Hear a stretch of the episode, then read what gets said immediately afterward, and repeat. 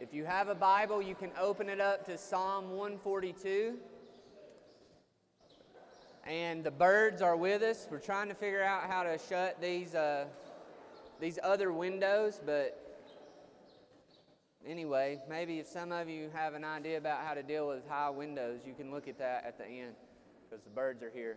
But maybe they'll help keep us focused. Somebody said last time they had to really pay closer attention to hear me over the birds, so maybe that could be a positive type of thing. So we're continuing our series in looking at our emotions. It's just talking about our feelings. And the reality is, is that many of us, well, actually all of us, have been taught how to deal with our emotions whether we realize it or not. We are always being discipled. The question is just whom or what are we being discipled by? Who is teaching us what is appropriate? Who is teaching us what is responsible? Who is teaching us what is right and wrong? What is acceptable? What is not acceptable? And around this area of how we feel, uh, we've all received a lot of conflicting information and suggestions and discipleship, and oftentimes we've dealt with it alone, which is the subject of the emotion we're going to look at today, which is loneliness. But before we do that, I think we have the slides here of, of just these eight emotions that we're looking at. I just want to take a second, don't share out loud, but in your own heart before the Lord, what are you feeling right now?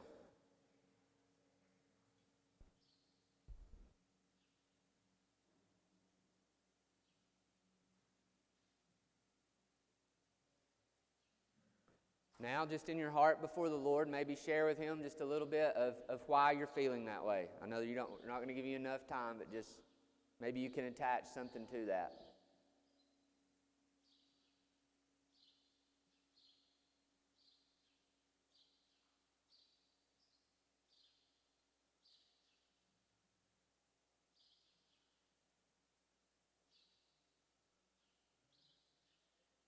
And now, just for a moment, what what might the Spirit remind you from the Word of God right now that would speak to that?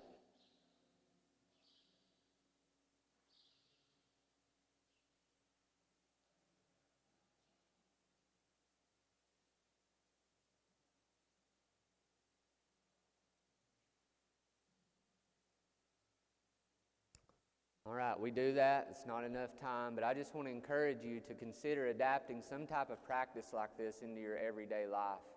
What am I feeling? Why am I feeling it? And what does the Spirit have to say to me from God's Word about that?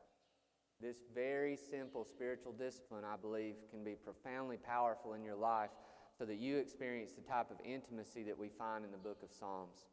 So we're going to turn this morning to Psalm 142 as we consider this feeling of loneliness. A maskil of David, and this maskil is probably just a musical or liturgical term, when he was in the cave, a prayer. With my voice I cry out to the Lord. With my voice I plead for mercy to the Lord. I pour out my complaint before him. I tell my trouble before him. When my spirit faints within me, you know the way. In the path where I walk, they have hidden a trap for me. Look to the right and see. There is none who takes notice of me. No refuge remains to me. No one cares for my soul. I cry to the Lord. I cry to you, O Lord. I say, You are my refuge, my portion in the land of the living. Attend to my cry, for I am brought very low. Deliver me from my persecutors, for they are too strong for me. Bring me out of prison that I may give thanks to your name. The righteous will surround me, for you will deal bountifully with me. Let's pray. Father, we confess now our complete need for you. We bring nothing to you really but our need, trusting that you are enough. Wherever we're at, individually today, in view of loneliness, God, we pray that you would help us by your Spirit to tell the truth, maybe acknowledge or be aware of the truth for once. But we pray that the truth of the gospel would reign in our hearts so that we may be set free. And we ask this in Jesus' name. Amen. So I'm not really one for cliches, but if you were to guess what song that I might start a sermon on loneliness with, it might be very easy. All the lonely people. Eleanor Rigby picks up the rice in the church where a wedding has been. Lives a dream, waits at the window wearing the face that she keeps in a jar by the door. Who is it for? All the lonely people, where do they come from? All the lonely people, where do they belong? Father McKenzie writing the words of a sermon that no one will really hear, no one comes near. Look at him working, darning his socks in the night when there's nobody there. What does he care? All the lonely people, where do they all come from? All the lonely people, where do they all belong? Eleanor Rigby died in the church and was buried alone with her name. Nobody came. Father McKenzie wiping the dirt from his hands as he walks from the grave. No one was saved. All the lonely people, where do they all come from? All the lonely people, where do they all belong? If you don't know that song, it's from the Beatles, Eleanor Rigby. And it's just this refrain that continues to echo today, even in, even in the world. Just everybody is wrestling with loneliness. I didn't realize it, but Justin Bieber's latest song has a, some kind of great profanity in it about this, but I'd heard another version of it. But even in that, so I'm not recommending it, is he's, he's talking about how you can have everything in the world, but really nobody be listening to you. Jim Carrey, the, the great comedian, says this I think everybody should get rich and famous and do everything they ever dreamed of so they can see that it's not the answer. And as this weekend, some of you may think of, well, I don't think of Halloween, but you're super theology people, you think of Reformation Day. This is what Martin Luther once said during that time. He said, I spent more than a week in death and hell. My entire body was in pain, and I still tremble. I felt completely abandoned by Christ. I labored under the vacillations and storms of desperation and blasphemy against God. But through the prayers of saints, God began to have mercy on me and pulled my soul from the inferno below. And as we look into our text today and we see David, who is David? He's the giant slayer. He is the anointed one of God. He's the one that they said Saul has slain his thousands, but David has slain his ten thousands. And yet, where do we find David? Alone. No one is exempt from loneliness. Some of you may think you are, but that's just because you refuse to deal with the reality of how it would feel to receive it. There are people, maybe in this room, but definitely in this neighborhood, who every night they will make a supper by themselves and they will sit down by themselves, maybe a frozen dinner in a microwave. And there will be no one there, and that will be their everyday existence. There are people in prisons right now alone. There are some of you may be singles, others seniors. There are children within homes. There are parents, spouses. There are those who are divorced. There are those who have people they've loved who are deceased. And they are overwhelmed with this sense that no one notices me. And sometimes being with people doesn't really change it. There's just so many songs you could quote here, but, but one says, I always felt the loneliness when I was with others. There's parents who've lost custody of kids. There's kids who don't get to see their parents. There are leaders, very likely, again, people in here who appear very successful, who appear very connected, and yet you don't feel very known.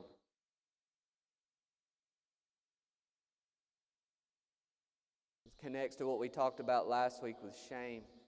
And you're, you're lonely, but you feel like if you speak up and raise your voice, then not only will you actually be lonely, but people actually will start to leave you alone.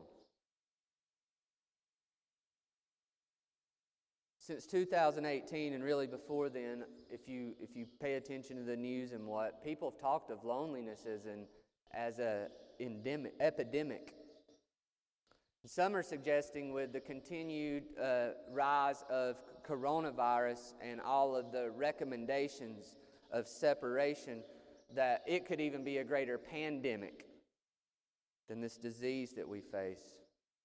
These are just a, a, a sampling to show you the relevancy of this in our world as it, as it means to be the church that's not only trying to fight loneliness ourselves, but to bring the gospel to people. The Washington Post Surgeon General says there's a loneliness epidemic. USA Today, young people report more loneliness than the elderly.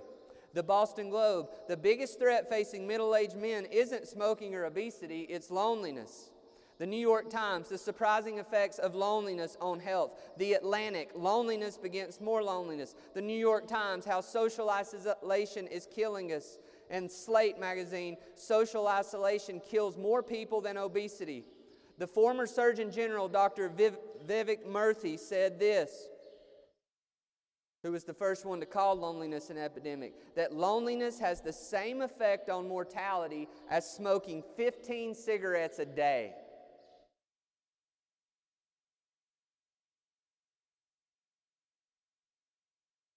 I have all these other reports, but I, we don't have time to go in. Hopefully, you're convinced, and you probably didn't need convinced other than to just have a heartbeat and to be alive. But you could go to a Christianity Today article in 2018 where they released the results of a study, and, and just to give you the bottom line, one in five report that they rarely or never feel close to other people, and that there is not anyone that any, they can really talk to. And again, now we've got this coronavirus, this COVID 19. We're staring down the rise in these numbers and we're looking at holidays that are coming up.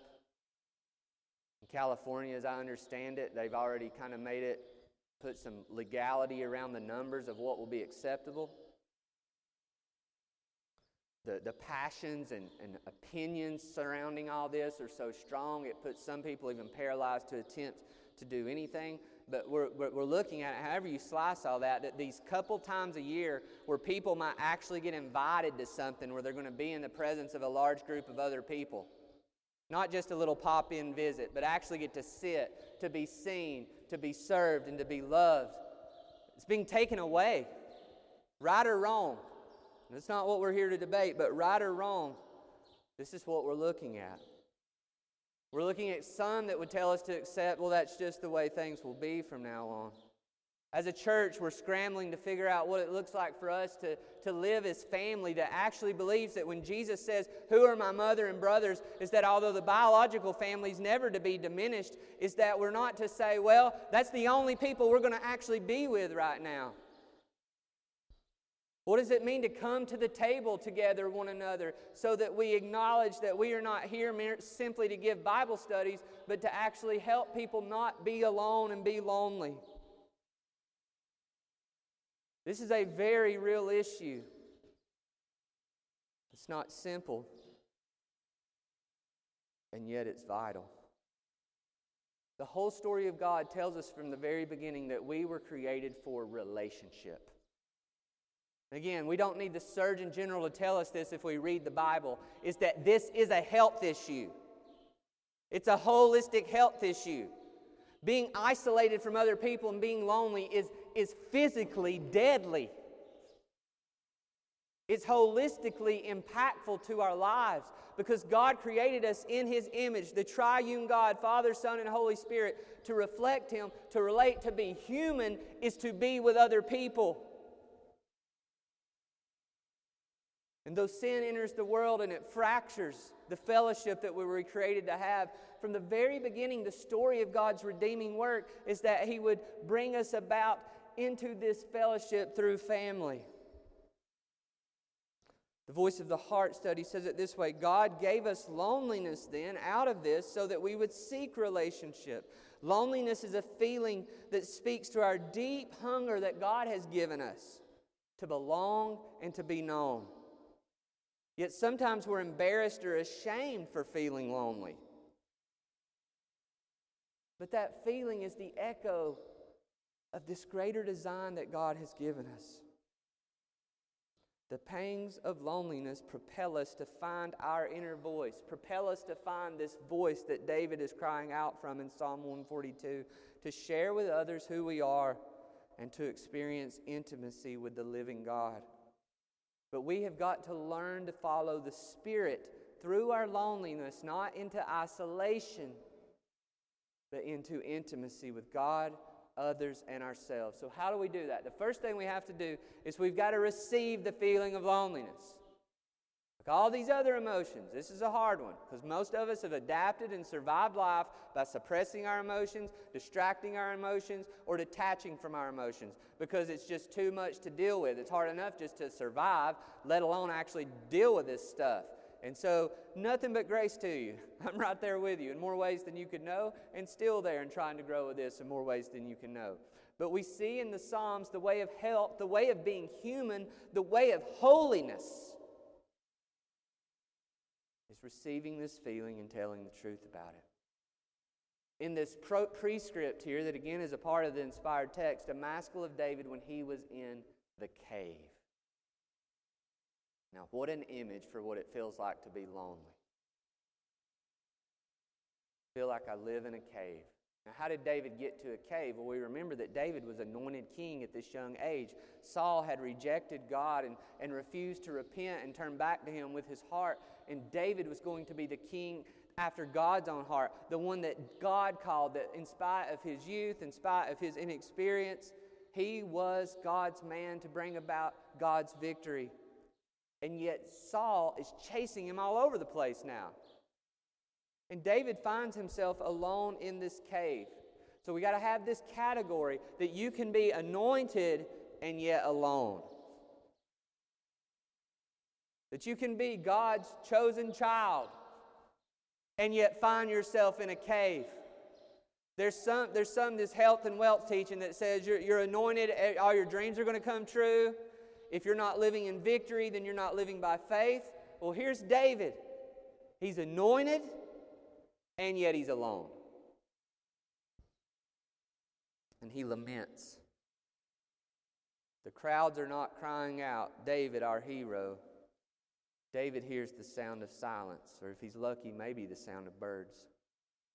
And what does he feel? If we, if we flip up here a couple verses to verse 3, we see him describing this what the loneliness feels like to him a, a fainting spirit. Again, there's this physical dimension to the loneliness. the end of verse 3 there, we see he feels trapped or to be trapped. People may see him, but they only see him to use him, to get at him. Verse 4, it says, No one has his right hand. Now, this is, this is something, what does that mean? Look to my right and say, Why not left? Well, this is not accidental. If you look into the Old Testament and the way that this language of the right hand is used, uh, the right hand was to be the place of strength, it was to plead a place of advocacy. Uh, biblical Hebrew scholars would say that this, this picture of the right hand is where your legal counsel would stand to advocate for you.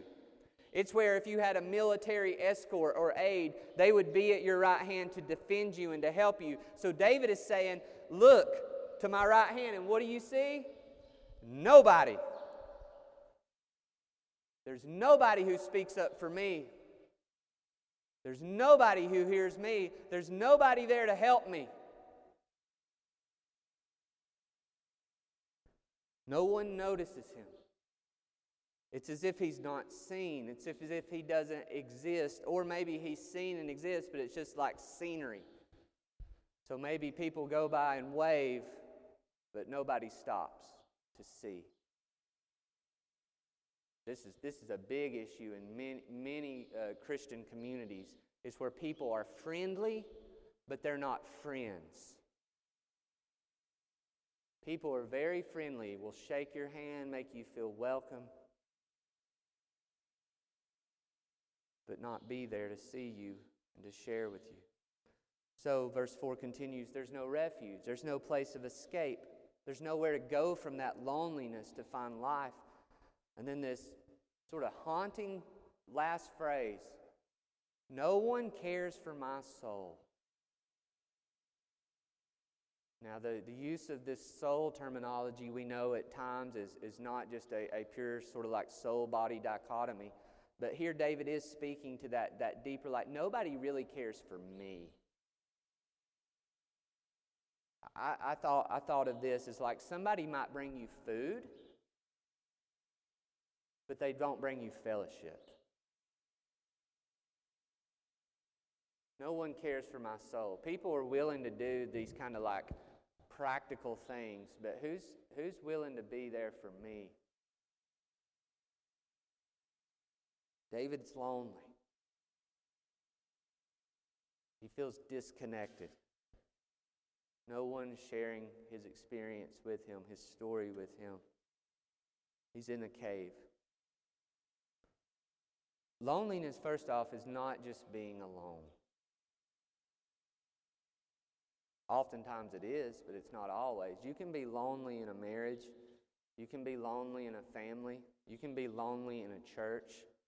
You can be lonely in a club at school. You can be lonely in a Bible study. You can be lonely anywhere. You can feel disconnected, unseen, unknown, anywhere. Loneliness is that ache of craving for a real relationship, like somebody's really with me. Not just they're with me, but they're with me. It's that feeling of people were present. It's being known, it's being loved, it's being belonged. We could tell many stories here, but I'm just going to kind of bring them all together to show us that rejecting loneliness can lead you to a very dangerous place. One could look at the kid in the neighborhood who is lonely at school and at home, but finds that he can be accepted into a gang or some type of illicit activity. The problem isn't drugs, the problem isn't gangs. Where's the problem? It's loneliness. The lonely spouse who finally gets some attention at work from the opposite sex and is soon in some type of affair. The problem wasn't ultimately a hyper sex drive, the problem was loneliness. The successful person who hates their job, but it gets them some type of, to some type of table. And they may not be friends, but at least there's something. The parent whose child will never open up to them and share how they feel. And so, you know, they got some pills one time, and they learn that if they take those pills, they can be numbed out. The person in the church, this is a big one. The person in the church who feels lonely and, and somehow follows it down this line of blaming God. And so they reject the faith or move to some type of less biblical version of it. And it's not because they had some sort of like philosophical argument that convinced them that God wasn't true. Because they were lonely. Loneliness is rarely mentioned as the cause behind all these things, but loneliness is powerful. Loneliness rejected will ruin your life. So, are you allowing yourself to feel your loneliness? Where are you? What is your cave? Is it sickness? Or has it been? Is it some sin? Is it suffering? For many in our culture, it's confusion around issues of sexuality. I can't talk about this, and I feel so alone. Is it shame? really all of these emotions, we could look at them. We could say, you know, are you lonely in your anger, in your hurt, in your sadness, in your fear, in your guilt, in your shame? For some of us, you're lonely actually in your gladness. I, I share my kids this, this meme this past week and my wife because I was being mean because I can do that sometimes. And it was this funny meme of when you, when you show somebody a song that you like and five seconds into it, they're talking about something else. Cody, can you feel me on that? All right, so like you're excited, you're passionate about something, you want somebody to hear it, and then you can just tell they're bored in five seconds. They don't do that to me all the time, just most of the time. But anyway, is is you, you can feel lonely in your gladness, right? C.S. Lewis talks about the purpose of praise is it's not is, is glorifying God isn't really consummated until somebody else joins in that with you. And so it can be feel very lonely to be happy about stuff sometimes. And so sometimes joy starts to rise in your heart and you're like, I want to share this, and then all of a sudden you're like, no, I better not because I'm just going to be disappointed because nobody else is going to care. We got to bring that stuff out and talk about it. You got to know what does your loneliness feel like to you in your body? And how are you coping with it? Because you are. Whether you realize it or not, you have your strategies for dealing with feeling lonely. Again, some of you were taught this from a young age. Go outside and play, find something to do, get yourself a girlfriend or boyfriend, pray harder, go serve somebody. But quit annoying me with all this lonely stuff. How did you learn to deal with it? How are you dealing with it? What are some of the things you say to yourself to avoid feeling lonely? Start to say things like, I don't care. Doesn't matter to me. Whatever. I guess. Never mind. And what are some of the ways you minimize, hide from, or medicate your loneliness? Carton of ice cream and the Mandalorian, season two. That's not bad. I'm not saying that's bad, but just think like dealing with this. Manipulation, maybe. Some people feel really lonely and they start to say, Well, I'm going to I'm going to try to figure out how to have this manipulative you know, relationship with other people. It, you know, it, it may tick them off, but I got to get some kind of response from somebody. And for others, it just has to be said because it's so prevalent around us, if we're going to even claim to be any type of missional church, is drugs, substance abuse, alcohol. You're lonely, you don't want to receive it, you don't want to feel it, you don't want to tell the truth about it, but you've got to do something about it. And how are you faking it? Now, I'm not trying to be Mr. Boomer here, but since the social dilemmas came out, we can do this, right? Not a boomer. Uh, this is the way we fake it, right? Big time, many ways. 2,500 friends. There's people who are so lonely, and I don't say this to be a jerk or whatever, is that really they think their friends are people they've never sat down with in person. It's, it's not a friend if there's no risk of like being annoyed with somebody, if there's no skin in the game. How are you faking your loneliness? Some of you not through social media, some through serving in a church. Some of you deal with your loneliness by saying, I'm just going to shut up. Or I'll just show up. And where this path of rejecting loneliness leads, it leads to two ends. The first one is apathy. If you reject your loneliness, if you don't receive it, then what happens? The impairment of loneliness is apathy. What is apathy? It's when you start to say things like, well, it just is what it is. I'm fine, never mind. Why bother? It doesn't matter to me. Who cares? Voice of the Heart says apathy is our defiant attempt to deny the existence of the heart. The degree to which we have put apathy in the place of loneliness is the degree to which we place ourselves as separate from humanity and God. Apathy makes us inhuman because it rejects our emotional and spiritual makeup. In the inhumanity of apathy, we become like the great white shark that swims the ocean and consumes whatever is in its path. It does not love, it does not hate, it does not care.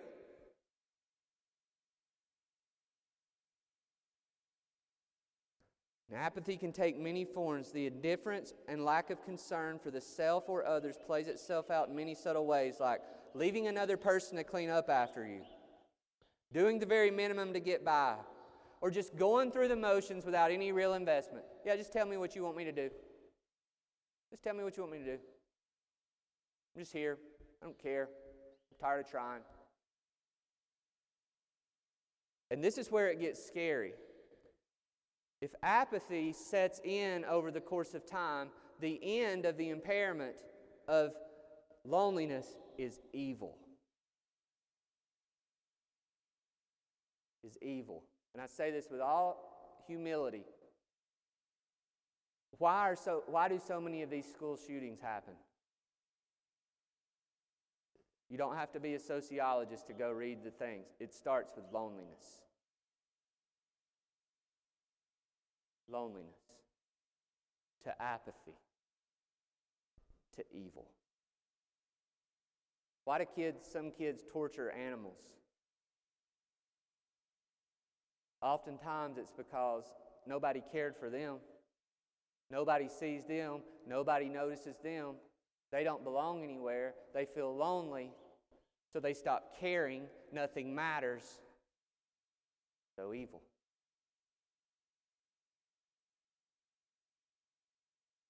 If you were honest with yourself, you could probably trace some plots or plans in your mind that came out of seasons of loneliness that you may not have acted on, but could probably fall under that category of evil.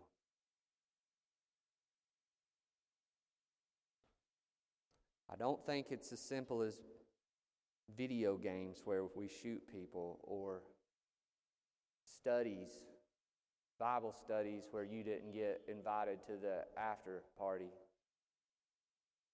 It's loneliness, and you have moved to apathy. So, what do we do? We've got to receive the feeling.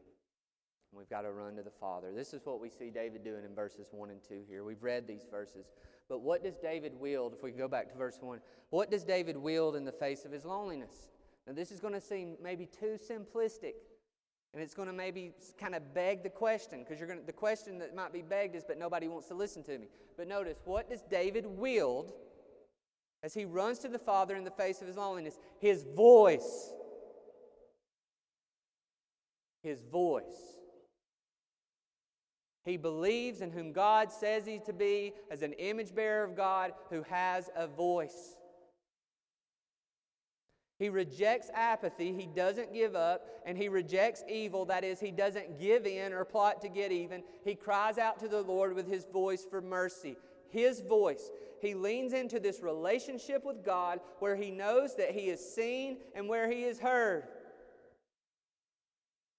Derek Kidner, in his commentary on the psalm, says David, like Bartimaeus, blind Bartimaeus in the Gospels, knows the value of refusing to relapse into silence because that way lies despair.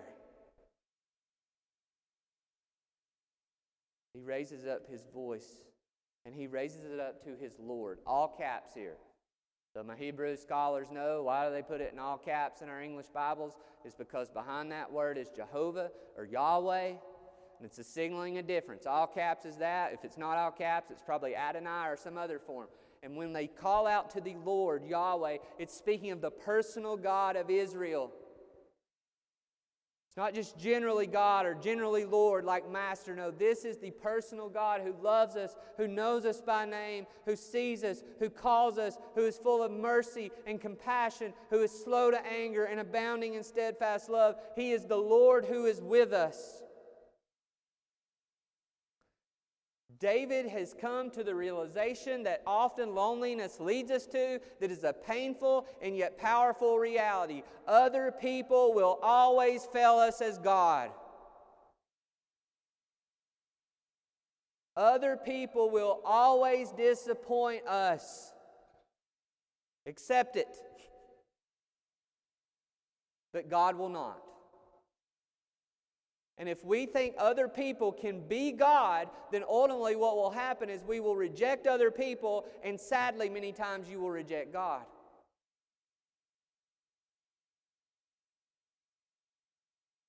But David knows God is the one he can give his complaint to. Isn't it nice to have somebody to complain to? It's very lonely when you don't have anybody to complain to. David can tell his trouble before God because he knows he's valued by God. Nobody else may value me enough to listen. They may want to bring me food, but not fellowship. But God is with me. He cares for my soul. How does David deal with his loneliness? He runs to the faithful Father. If we follow this story, what's going to be so interesting is how David is going to be sent these friends and it just so mirrors the life of Jesus. I wish, I wish we had the time, is that all of these outcasts are going to start joining with David at this cave. The people who are rejected, the people who are on the outskirts. Guess what? The people who know what it's like to be lonely. David doesn't maybe know that yet. But the righteous are going to surround him, but it's not the righteous he thought. I remember my first year in college, it was so lonely. I went to Chicago from Chatsworth, Georgia. If you've not been to Chatsworth, it's kind of a difference. My, my first roommate was from Kenya. Great guy, Charles Mulisa. But I remember sitting in that room and went to a high school with, with no people of color. Zero. And I'm in here, my roommate's from Kenya, and he's speaking in three different tribal languages on the phone almost every night. No exaggeration. And I'm like, where am I? People thought my accent, I was faking it because they had never heard anything like this before. And this is after four years of living in Chicago. That's how I got to this degree of sophistication in my enunciation. I didn't have any friends, and I just planned to leave and go home. I started going to bed at 8:30 every night. No lie.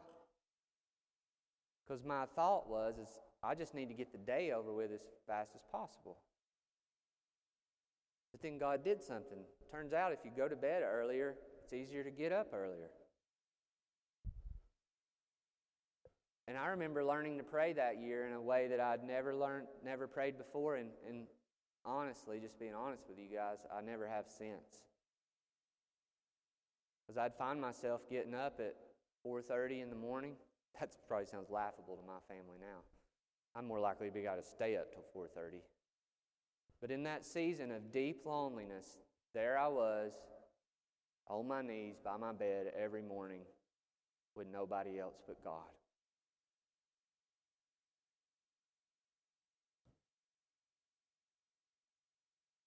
And I found that He was enough. And then I met a friend in those early mornings as I would go to the SDR. Y'all do all the college abbreviations of everything, right? Student dining room. And he was from Korea. So I'd have never guessed that. I was thinking, you know, I saw I met somebody from Kentucky who talked a little weird, and I thought, well, maybe this will be a friend. That didn't happen. But Jen Lee, and he began to be my friend, and we would work out in the gym. We would laugh. I remember he listened to me practice my first sermon in the janitor's closet on floor five of our rooms and critique me compassionately. And he was the only reason I came back to school that next year. Now, we hadn't talked in 20 years, so real deep friendship. But a friend can change everything. Sometimes it's God who is that friend alone. That's not his design. But David found that he was enough. God may use your loneliness to draw you closer to Him in a way that you never would have before. God's not using that, God's not manipulating you. But God is desiring to walk with you. The only way you can run to the Father is you've got to reject apathy. Uh, one of my, I, again, I, so many things I can't recommend, but anyway, Elliott Smith, some of you may know this singer. He and his buddy, he would eventually kill himself. And one of the things that his friend and roommate for a time said is they were both depression junkies. So had a drug problem. They said a bigger problem was they were depression junkie. That is, they, they kind of got where they liked the feeling of being alone and depressed. And they leaned into that apathy. And what the evil looked like in the end for him was killing himself.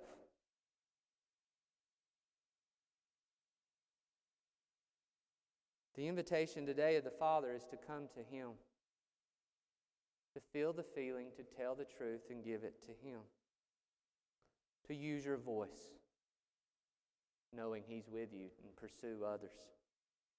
Step out of your toxic shame and go to somebody and say, This is my need right now. Go to someone and say, I feel lonely. We are not a perfect church. You will feel lonely in this church at times. But what we do want to say is that you have permission to do that. You have permission to say, I feel lonely in this church. And we may initially be sensitive and give reasons. But give it enough time, and we'll be the ones saying that back to you. And realize this that when we do share about our loneliness, guess what? Usually other people feel less lonely with us. When we tell our stories of loneliness, we look around and we find, oh, everybody's felt lonely. You felt lonely as single. Well, here's how I felt lonely as a spouse. You felt lonely with kids. Here's how I felt lonely without kids. You feel lonely as a student. Here's how I feel lonely at my job. And all of a sudden, what the enemy would want to take and use to divide us, we can find that Jesus gives us unity in. But we've got to let others pursue us as well and not have it be our way. Some people say, I'll, I will allow people to pursue me, but only in this way, only at these times.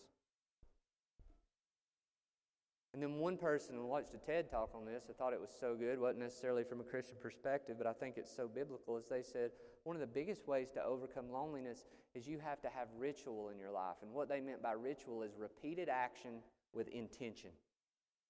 So just so you know, it's not uh, it's not hyper formal to schedule being together. One of the, my pet peeves is when people say something like this I feel so disconnected. But what they're really saying is, I'll only accept spontaneous connections that I deem as genuine. So I know y'all meet on Sundays for Sunday gathering. I know you have a family meal every week. I know you have these things called fight clubs. And I know you do all this stuff. Yeah, I don't really have time for that. It's this wish dream of community. It's this immaturity that says if something is put on a calendar, then it doesn't really count. But if you look in the history of the world, if you look in any type of relationships, Christian and non Christian, if you want to have intimacy with people, then you're going to have to physically show up. And you're going to have to realize that community and closeness is not something that just magically happens. You don't know when it's going to happen. But you have to be there and you have to be intentional because I'll just tell you right now, even as a pastor and a leader, I've left many Sunday gatherings, fight clubs, and family meals and felt just as lonely as I did when I went. You have to show up and you have to be present. Got to learn to be a friend. Henri Nouwen says it this way in his book, The Wounded Healer. He says the, the answer to loneliness is a hospitality where we're, we have openness to one another in prayer. And we do so and receive the gift of intimacy. Now, intimacy is not intensity. This is a big confusion. You can do a lot of things with people and not be close to them. You can climb mountains together. You can build bridges together. You can pave roads together. You can serve the poor together. You can do holiday events together. Intensity does not equal intimacy. Proximity does not mean intimacy. Some of you lived in a family of origin and you don't know anything about each other. Some of you may live in families now and you're like, what do we really know about each other? What intimacy is, is it's being known. And then once known, it's still belonging. If we want to step out of loneliness, we've got to go beneath the surface. We've got to learn to ask one another good questions.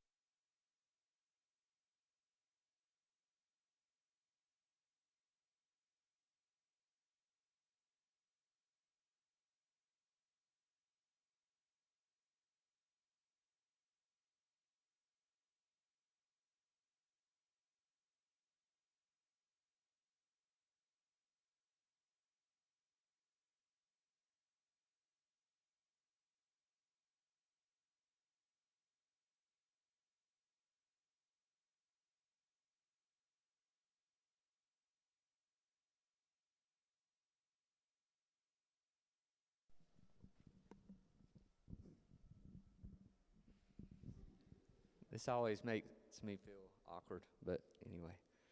I think some super cool preachers do this all the time, though, don't they? I feel weird. I'm trying to use humor to diffuse it, and it's not working. That's called intimacy. I'm letting y'all see what's going on inside me right now. And it feels really awkward to do that. Right? So it's going to be weird. Sometimes it may feel easier to exist in loneliness. But in Genesis 2:18, when God looked upon a creation that he said was very good, there was one phrase that surprises us. It says, and he said it was not good for man to be alone. Now, some people would say that simply because he finished naming all the animals, that this is merely a, a comment on the ability to procreate. So, all right, all these animals have a match so that they can multiply. The man doesn't have a match. And so there's likely some issue in that that's, that's true, and there is some connectivity, but I think it speaks to so much more. Because when we see this great mandate that was given to creation, not only to multiply and to fill the earth, is we realize that it was given so that the glory of the Lord would spread to the very ends of the earth as the water covers the sea. That love would be displayed, that intimacy would be known. But the only way that we're going to get there is we have to admit that we feel loneliness. We're going to have to learn to be present with God. If we can't write out Psalms like this, that's just a good sign that we've got some work to do. Like I've told you guys at times, I got to set a timer on my phone. If I can do three minutes just sitting there doing nothing, I feel like, hey, that's a good start for somebody like me. We don't know how to be present. We, we don't know how to exist without our phones, without noise. But if you want to deal with loneliness, you're going to have to learn to be alone. I know that might sound backwards, but that's the paradox. If you're going to learn to fight loneliness, you're going to have to learn to be alone. You're going to have to embrace solitude, which is different than isolation. You're going to have to learn to be with others present. I'm, I'm, telling you right now, this, this is just not healthy and it's not going to cut it. Let's have a conversation, Cody. And we're sitting here, and my phone's right here, and every, every five seconds I'm doing this, looking down at it. Like, we accept that. That's not healthy. That's weird. And we wonder why we're lonely. We're, we're everywhere, but we're nowhere. We don't know how to be alone with ourselves, alone with God, or alone with others. And we feel lonely. We've got to learn these things. That may look like for you setting a timer on your phone. It may look like you setting a time for other people just to sit and ask questions. How can we do this? And it's the good news of verses 6, 5 through 7. We not only receive the feeling of loneliness and we not only run to the Father, but we have to rest in faith. It's going to move really quickly here, but David finds and expresses that God is his refuge. He has a hiding place his portion. He has enough when it feels like there is nothing and no one. He calls out to God to attend to his cry, for he's brought low. He's honest about his need. He's not papering over it with some churchy cliches. No, he's saying, I am brought very low. And yet he crawls out from his honesty in the cry of hope Deliver me from my persecutors, for they are too strong for me. David knows he cannot do this himself. And he asks for God in verse 7 to deliver him then from the prison of loneliness. This cave he's stuck in, and he says, God, bring me out of this prison that I may publicly give thanks to your name. And when I come out of my loneliness, knowing that God is enough, I didn't need anybody else to be God for me.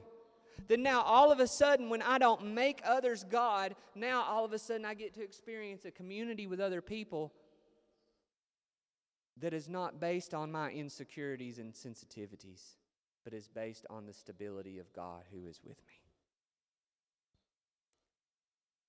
I don't know if this is true or not, but Charles Swindoll, a pastor some of you may have heard of, said that there was an ad in a Kansas newspaper at one time that read this I will listen to you talk for 30 minutes without comment for $5. Somebody just put that ad in the paper. And said, Did anybody call? He said it wasn't very long before this individual was receiving 10 to 20 calls a day. That the pain of loneliness was so sharp that some were willing to try anything for half an hour of companionship. There may be some of you this morning who would say, I'd, I'd pay $10 to have somebody listen to me.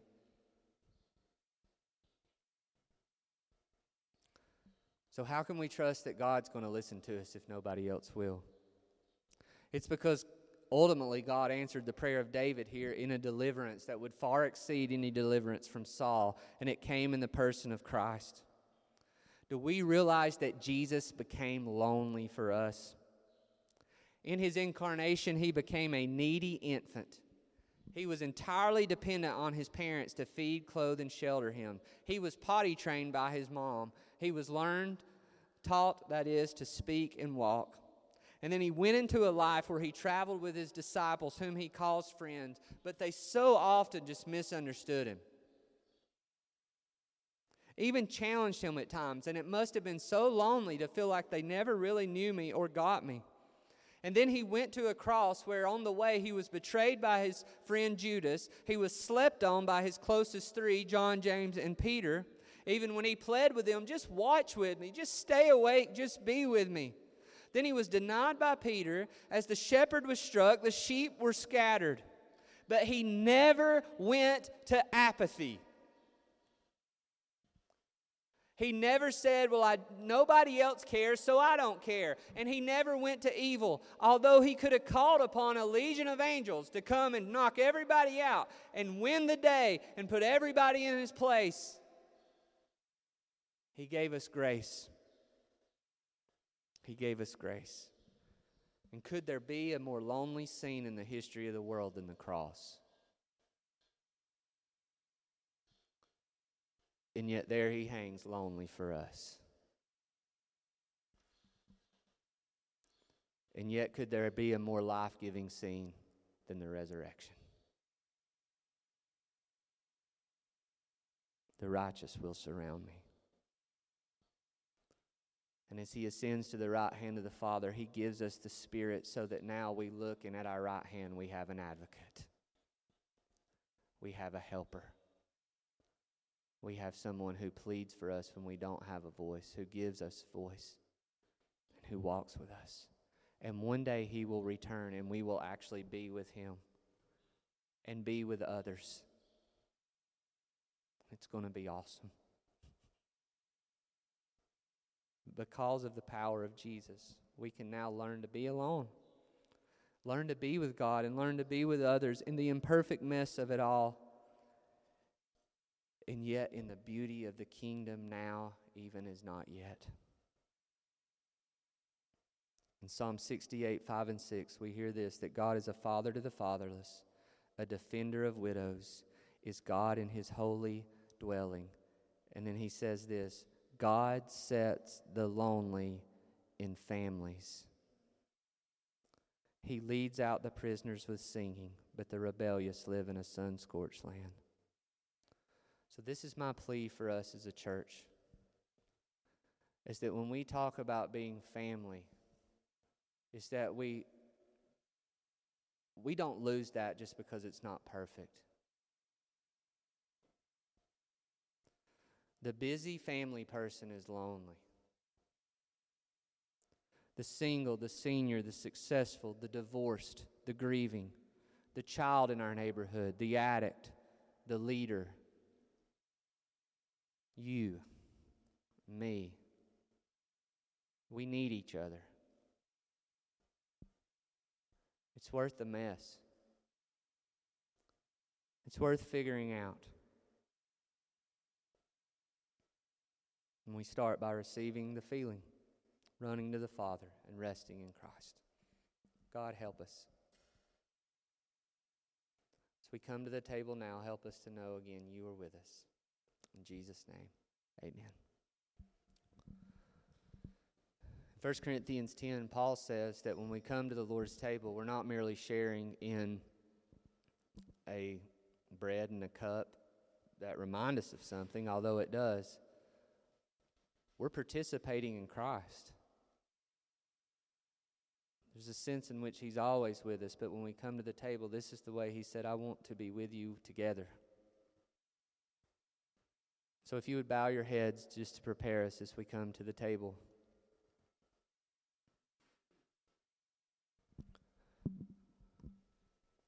Would you ask yourself, where am I lonely? Lonely for God? Lonely for others? lonely for self.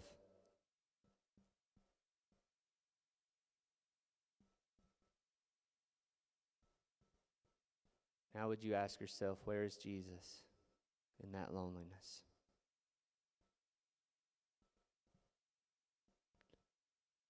How do I know Jesus is with me in that through the gospel? As we come to the table today, I'd ask all who are followers of Jesus to take the bread and the cup, remembering He is with you, and to share from that together and rejoice in His presence, honestly and yet with hope. If you're not a follower of Jesus, we ask that you would come and gather and stand with us, though not taking the bread and the cup because it's a picture of faith in Christ, but hearing the gospel and hopefully coming to Christ. Father, as we come now to the table, remind us again that it is finished. In Jesus' name, amen. Let's go now to the Lord's table. If you're new here, just follow someone and it, it'll be uh, explained.